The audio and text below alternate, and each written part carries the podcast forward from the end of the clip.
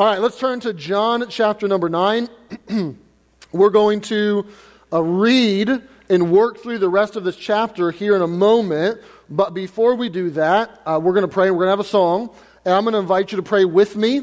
Uh, today is a special day. Every Sunday is a special day, I think. But I'd love for you to pray with me this morning, uh, specifically for the launch of Maluhia Baptist Church. You say, what is Maluhia Baptist Church? Uh, that is a church in Hawaii on the island of Oahu uh, that we are kind of strategically partnered with that is launching today. Uh, many of you would know Travis and Sarah Medeiros. Uh, Sarah grew up here at our church. Married Travis, who grew up on the island of Oahu, is, is a, a Hawaiian boy. And uh, they have been kind of planning and aiming towards launching a church for the past couple years. Uh, they have made Harvest kind of their home base as they were here, uh, getting their finances and things in order. So they've been around a lot. And uh, today is the day that the church will start. Uh, Pastor Smith from our staff and uh, Kathy, his wife, they have been over there with them since Monday, suffering for Jesus in Hawaii. And, uh, and they've been texting us kind of what they're doing, just really getting the word out, doing a lot of preparing, a lot of planning. I saw Sarah's mom this morning, and, and Charlene said they've been working them like dogs, and, and they've been just going to town. So that's happening here in a few hours. And, uh, and I'd love for us all just to pray together. That's an exciting thing that there's going to be a new church there on the island of Oahu. About, if you know Honolulu, uh, it's about 25 minutes from Honolulu. It's, it's its own kind of uh, city. I forget the name of the city uh, that, that, they're in, uh, about 25 minutes away. But we're excited about that and, uh, and really have been kind of strategic in that, financially, logistically, prayerfully, trying to help them. So would you pray with me? Uh, well, let me recap verses 1 through 12 that we read and talked about last week. And then we're going to cover verses 13 all the way through 41 today.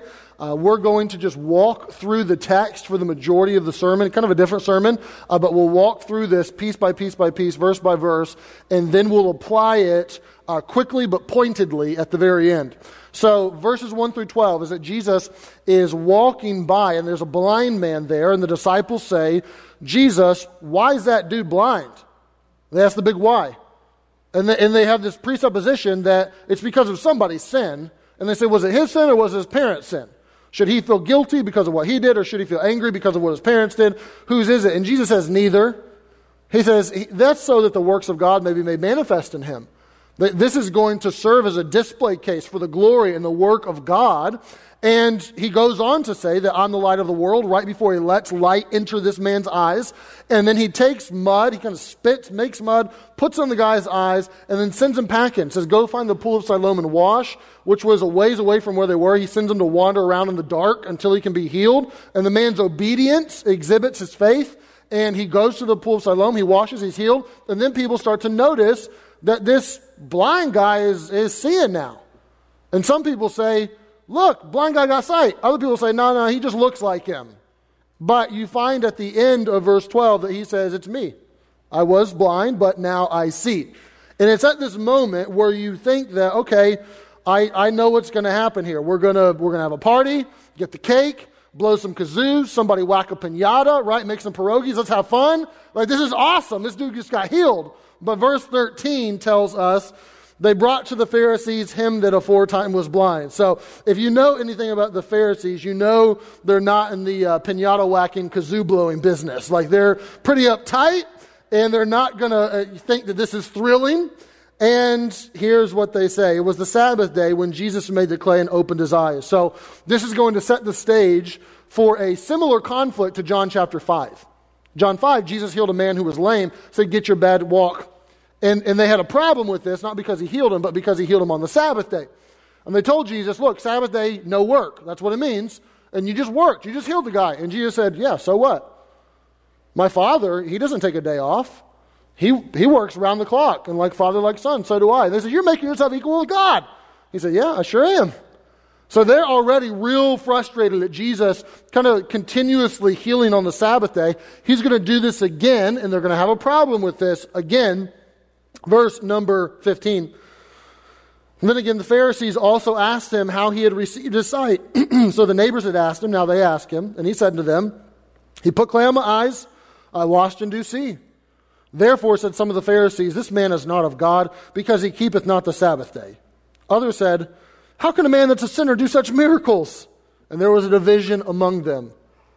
So here they, here they come, you know, it seems like the IRS or something, one to audit Jesus, everything he does with their little clipboards. What happened? Tell us, what was it? You know, it was on a Sabbath day, that's a violation. So they, they come to him, and he's, how did this happen? Well, I, he put mud on my eyes, told me to wash, I washed, he's, I see now. And there it says, the text says there's group A that says, can't do that, that's against God, he's wicked. Group B says, how could he possibly do this except he's from God? So there's this division among them. Group B is going to fade, and Group A is going to take the prominent place in this story moving forward. They said to the blind man, Well, what sayest thou of him? That he hath opened thine eyes. So who do you say he is? Like he's the, the theologian in residence now or something. He said he's a prophet. Probably the highest honor he could have thought of. He's in line with Isaiah and Jeremiah and Hosea. He's in line with the prophets of old. It's not a true confession that Jesus Christ is Savior of the world or He's the Messiah, but it is an audacious statement.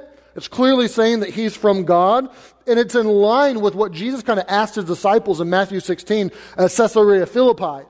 That Jesus had asked His disciples, Who do people say that I am? And well, some people say that you're a prophet, that you're Isaiah, that you're Jeremiah, that you're one of them. And Jesus said, Well, who do you say that I am? And Peter says, Jesus, we say that you're the Christ, the Son of the living God. Right? And Jesus says, Blessed art thou, Simon Bar Jonah, Flesh and blood hath not revealed that unto thee, but my Father which is in heaven. So Jesus knows that saying a prophet is not enough. There's more than that to be a true follower of Jesus and to claim him as Lord. But this man's faith is budding. It, it, it's starting to grow a little bit. And he says, I, I think he's a prophet. Verse 18, but the Jews did not believe concerning him that he had been blind and received his sight. Now that's halfway through the sentence there, but let's just stop there because that's crazy. So the Jews don't believe that he was a blind guy who received his sight. So this is kind of colossal stupidity here. The only thing that they can think of to explain the situation is, is you were faking it. You weren't really blind. He put mud on your eyes. He did this stuff, but, but you were faking it. Because the implications of this healing is going to blow the lid off their entire theological framework, and they're going to have to recognize that Jesus is from God. And he's not a madman, he's not crazy, he doesn't have a devil, but he's actually doing this, and this is right. But th- his healing would refute their presupposition that Jesus is not a good guy and they shouldn't like him. So what they come up with is, well, maybe he just, you know, faked it his whole life which is, is so illogical and impractical, be impractical for anybody, but especially in this day and age, that when you were a blind person or you were a lame person or you had leprosy, you were so ostracized from the society at large that it was insane. There was this idea, kind of a twofold idea, that if you were unclean or impure, had these sorts of things, then you wouldn't be allowed into temple worship because we want only the pure animals, we want only the pure sacrifices, and you can't be allowed in. But that was compounded by the effect that they thought if this happened to you, it was because of somebody's sin. Right? And the disciples expressed that early in the chapter. The only reason you would be blind, dude, is because God is mad at you and you're under the judgment of God. So why would we want to associate ourselves with people who are under the wrath and the judgment of God? So you were, you were literally banned from temple worship. You were kicked out and you became a beggar who sat on the side of the road as people went into the temple trying to, trying to get some sort of money to live. And that's how this guy lived his whole life. So why in the world would he fake this? I mean, this is just so outlandish that they're, they're grasping for straws on how to explain this. And it says that they think this until they called the parents of him that received sight. So, desperately looking for a chance to, to shoot holes in this guy's story, they decide to incar- interrogate his parents. So they ask the parents, saying, verse 19, Is this your son, who ye say was born blind? How then doth he now see? So, three questions. Is he your son? Was he born blind? If both of those are true, then how does he now see? Now, they're prepared to answer two of those questions, but not three. They know the answer to all three, and they're going to lie. But they're only going to answer two, and John will tell us why here in just a moment. His parents answered and said, We know that this is our son, and that he was born blind. But by what means he now seeth, we know not. Or who hath opened his eyes, we know not. He is of age, ask him, he shall speak for himself. Yeah, he's our son who was blind, but I, don't ask me about the rest of it. I don't have the foggiest. I mean, I mean, he's, he's an adult. Go talk to him. Don't ask us. We don't want to weigh in on that. Verse 22, these words spake his parents because they feared the Jews. For the Jews had agreed already that if any man did confess that he, Jesus, was Christ, he should be put out of the synagogue. Therefore, said his parents, he is of age, ask him. So they're trying to pass the buck. They don't want to deal with the pressure that's coming from the religious leaders, and they know that there's, there's a motivating fear here, a, a fear of excommunication from the synagogue and from the worship. So they know that attesting that Jesus had done this miracle would be to tacitly admit that Jesus was the Messiah. Because there was uh, one miracle that was really reserved for the Messiah that the Old Testament prophets had prophesied about, and that was the healing of the blind. The man will tell us here in a few moments, the blind man, that had never been in the history of the world that a blind man had been healed this way. And if you read the Old Testament, you find that's true. There's a lot of miracles in there, a lot, a lot of fascinating miracles, but you never see a blind person healed. And Isaiah had prophesied that that was going to be one of the signs of the Messiah, that he would heal blind people. Jesus actually, more or less, launched his ministry in his hometown of Nazareth by coming to Nazareth, going to the synagogue, picking up the scroll, and reading from Isaiah these words The Spirit of the Lord is upon me because he's anointed me to preach the gospel to the poor. He has sent me to heal the brokenhearted, to preach deliverance to the captives, and recovering of the sight to the blind that Jesus knew this was part of, of the Christ, the Messiah, was giving sight to people physically and spiritually, and they know this. And they know to say that Jesus had done this would be to put in the category of where we're claiming he's the Messiah, and this is going to mean that we're ostracized and that we're outcast, and they're fearful and they won't do it. And they say, just, just talk to our son. So, verse 24, again, called they the, the man that was blind, and said, Give God praise. We know that this man is a sinner. So, seems kind of weird. Give God praise, Jesus is a sinner. The give God pr- praise part can throw you. It was kind of a, a colloquialism of that day that basically meant tell the truth.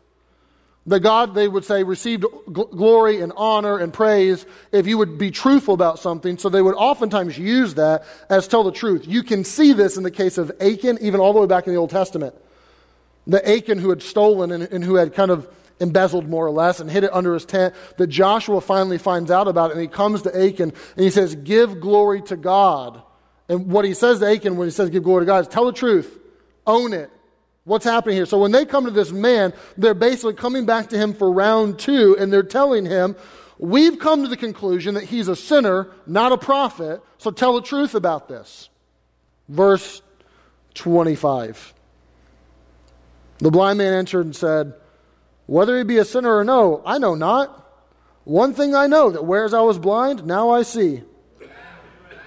I don't know nothing about this sinning stuff. All I know is I see your ugly mugs now. That's, that's all I can say. I used to be blind. Now I see. That's all that I can attest to. I don't know about the rest of this. And this is a really important point in the text because this starts to get at the heart of what this whole chapter is going to be about and how Jesus will end this chapter is that all of this blindness and all this seeing, it's mentioned 26 times in this chapter, is meant to point beyond the physical blindness and be a springboard into the spiritual blindness that these people have. That they, as you go through the passage, the blind man sees clearer and clearer, spiritually speaking, that Jesus is God, that Jesus is the Messiah, that he should put his faith in him.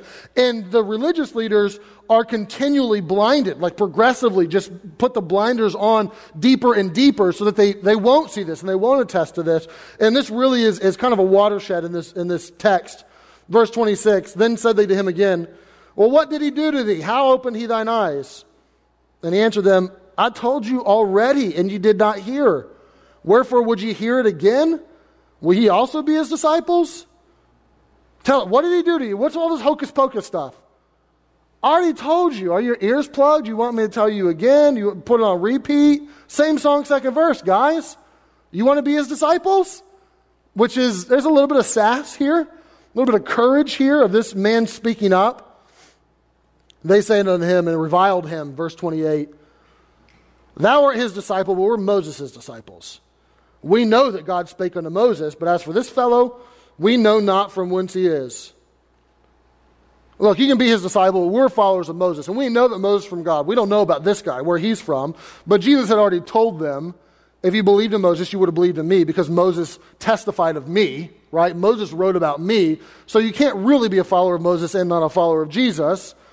But the man answered and said with sarcasm with great boldness, Herein is a marvelous thing. that ye know not from whence he is, and yet he hath opened my eyes? This is unbelievable. Who's blind now, guys? You can't see the truth? He opened my eyes, verse 31. We know that God heareth not sinners, but if any man be a worshiper of God and doeth his will, him he heareth. Since the world began, it was not heard that any man opened the eyes of one that was born blind. Because there's no way he could have done this without God. Verse 33 If this man were not of God, he could do nothing. You all, you all should be able to figure this out. Like, connecting the dots isn't this difficult. You don't have to be an Aristotelian. Like, it doesn't take that much logic to figure out that he's clearly from God. There's no way he could heal me without this. And you find that this man's newfound physical sight is joining forces rapidly with this spiritual sight. That he's beginning to see who Jesus, he's a prophet, he's from God, he's, he's becoming clear, and the unbelief of these religious leaders is remarkable to him. But he, he can't figure out how this is happening. Verse 34 They answered and said unto him, Thou wast altogether born in sins, and dost thou teach us? And they cast him out. What a shame. They go back to, you wouldn't have been blind if it weren't for your sin. So how wicked are you? You're going to teach us, you're going to tell us something. And they excommunicate him and they cast him out, which he'd been in for about two minutes. He was excommunicated previously. Probably was weirdly a favor, you know, like, you can't be in our group. Promise? like, can you sign that over to me? Like, this, that's okay. Verse 35 shifts, and now here are these religious leaders gone, and Jesus is going to go find this man who they'd just thrown out. Jesus heard that they had cast him out, and when he had found him, which is awesome that he goes and finds him, right? Here these people casting him out of the temple, but the Lord of the temple goes and he finds him, hunts him down, seeks him. He says, Dost thou believe on the Son of God? So Jesus comes and finds him. Do you believe on the Son of God? And the man has a fair question. He says, Who is he, Lord, that I might believe on him? Who's that? Right? If you have a question, take it to Jesus. Take it to the Bible. The Bible's not scared of your questions. Jesus isn't scared of your questions. That's fair. Jesus said to him, Thou hast both seen him, and it is he that talketh with thee. And he said, This is a, oh, what an awesome confession. So short, but so potent. Lord, I believe. And he worshiped him. So there's any doubt that this man is a believer, it's gone now. Who's, who's the Son of God? It's me, Jesus. Lord, I believe, and he worshiped him. What an excellent way to describe what following Jesus looks like. The belief in Jesus, a declaration that he is Lord, that he is in control, that he gets to govern, that he gets to rule, and then you worship Jesus. That's what it's all about. Verse 39, this is really 39, 40, and 41 is what this whole story was meant to teach. The big point of this whole passage is now going to come crashing down in these three verses. A little bit cryptic, but we'll understand it. Jesus said, For judgment I'm come into this world, that they which see not might see, and that they which see might be made blind. So let me just take a time out for a second. There are some people that say that, you know, Jesus was the most tolerant person to ever live. There was no microaggression. He never offended anybody. He was always a safe space. That he was, he was just constantly kind and pleasant and easygoing and sweet and affable, and, and everybody loved him, and he never said anything that was hard. Just read verse 39 and tell me if you think that's true, okay? That's not true. Jesus steps up when he says, I have come to earth so that those that think they have spiritual insight, those that think they have it all figured out, may be shown to be blind. And those that come to me, supposing that they don't have spiritual insight, they're going to see, and I'm going to give them something. And his whole argument is going to center around a person's sense of need. That the people who come and say, I'm blind, I have a need, uh, help me, that they'll be healed and they'll receive their sight. But the people who come saying, I don't have any need, I'm not blind, I see perfectly, that they are actually going to be blind. And Jesus is saying here that if you feel no need, you won't be healed. But if you feel a need, then I have healing for you. And he's saying very clearly that I am the divide, and the humble and the lost will see God's light, while the proud and the arrogant and the self righteous are going to be blinded to it. And this should not surprise us. This is exactly what Simeon, at the, at the birth of Jesus, prophesied. And he said that this child, Jesus, is set for the fall and rising of many in Israel. That he's going to be the divide, that some people are going to rise and they're, they're going to find their footing because of him, and some people are going to fall down because of him, but it's one of those two. So the Pharisees in verse 40, when they hear these words, said unto him, Are we blind also? You talking about us? Are we the blind people? Jesus says in verse 41, If ye were blind, ye should have no sin. But now ye say, We see. Therefore your sin remaineth. What's Jesus saying? If you could only admit your blindness, you wouldn't be guilty of sin. I would forgive it. I would take care of it. But because you claim your own self righteousness, your guilt remains.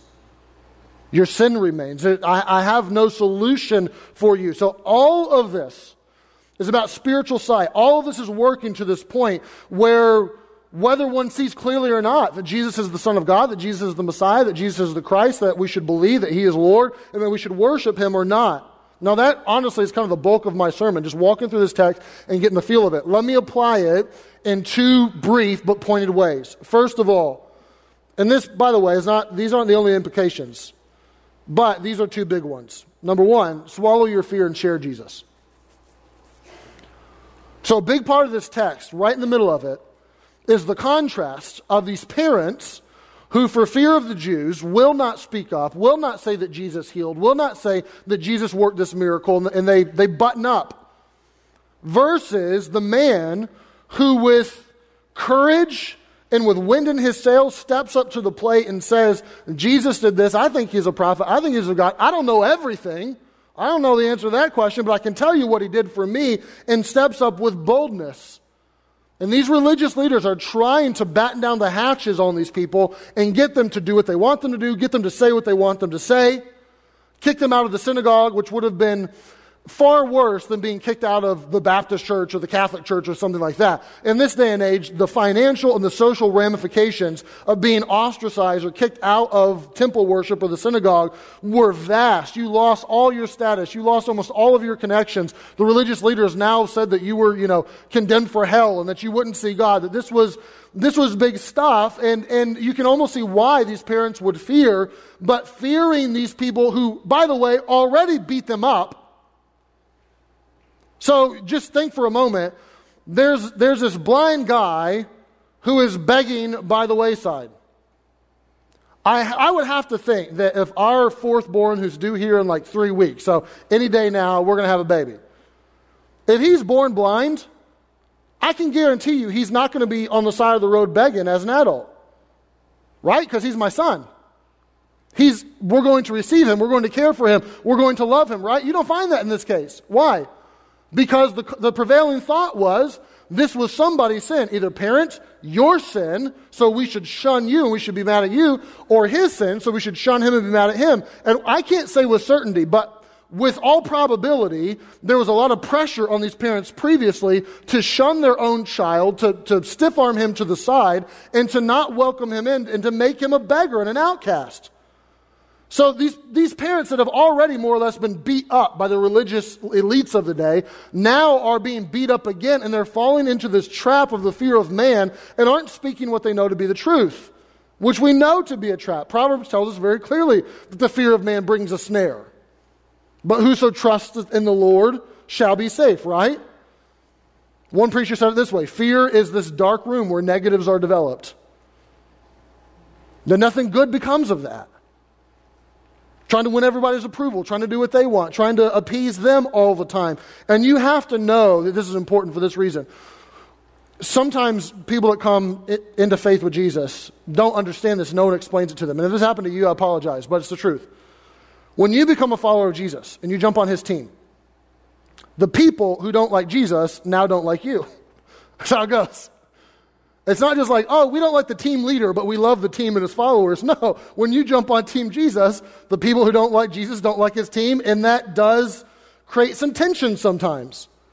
And there's a huge portion of our society, or people in your workforce, or people in your neighborhood, who do not believe that Jesus is the Son of God, that think the resurrection is the craziest non scientific idea that they've ever heard. And you have to understand that when you're a loyal Christian and you speak up for Jesus, inevitably that means you're going to be out of step with the society at large.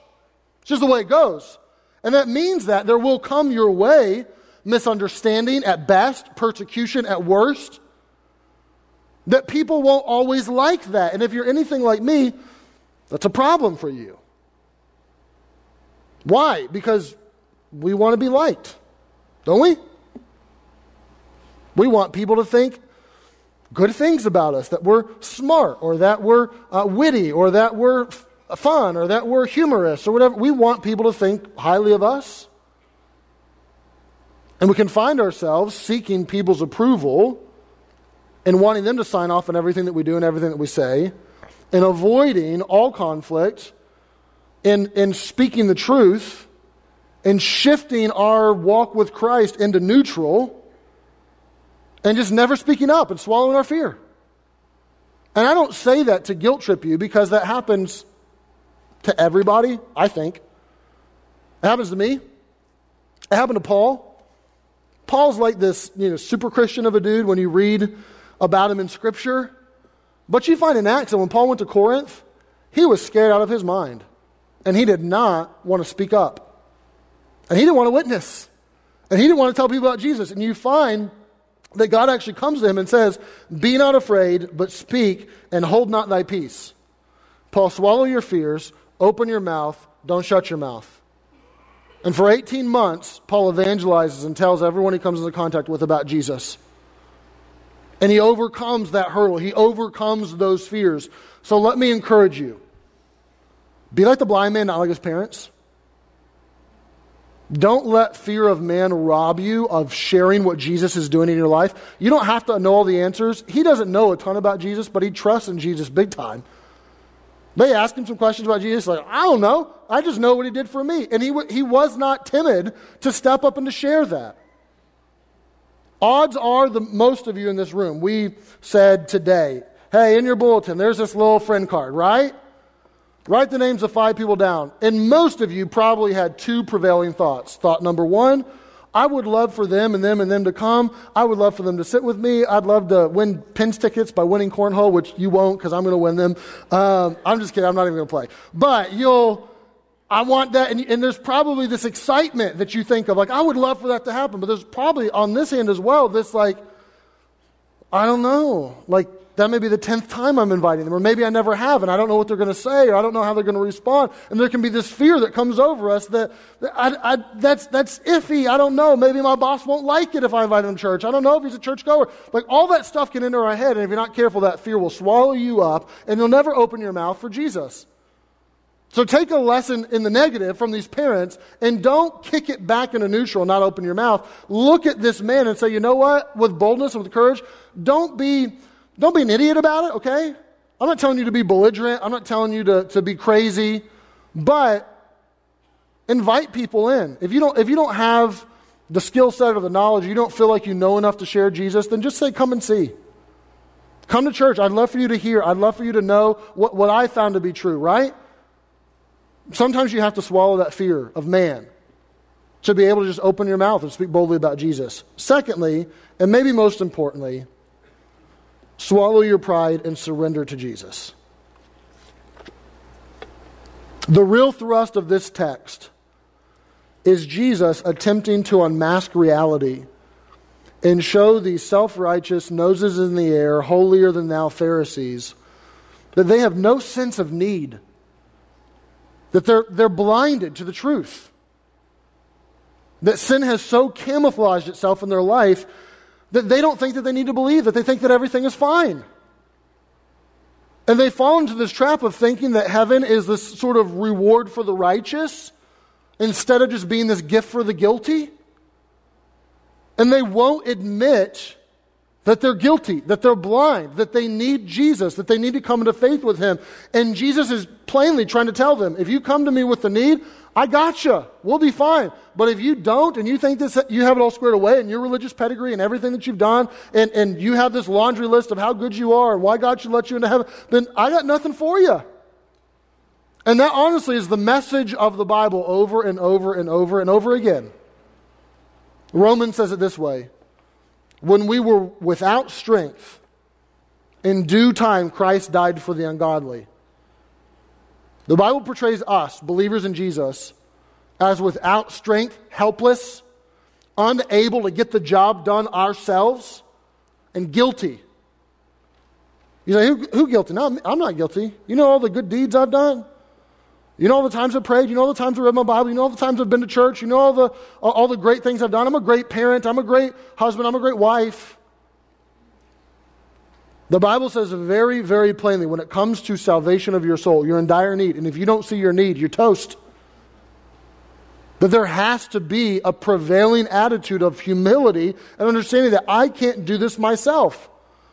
And I don't, I don't care what promotions you got at work. I don't care how successful your business is. I don't care how much you can bench press. I don't care if you can outswim Michael Phelps. When it comes to salvation, you can't do it yourself.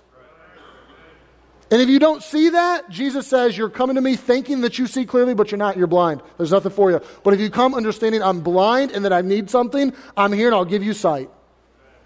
Jesus says it this way in Matthew 18. He says, Except you be converted and become as little children, you shall not enter the kingdom of heaven.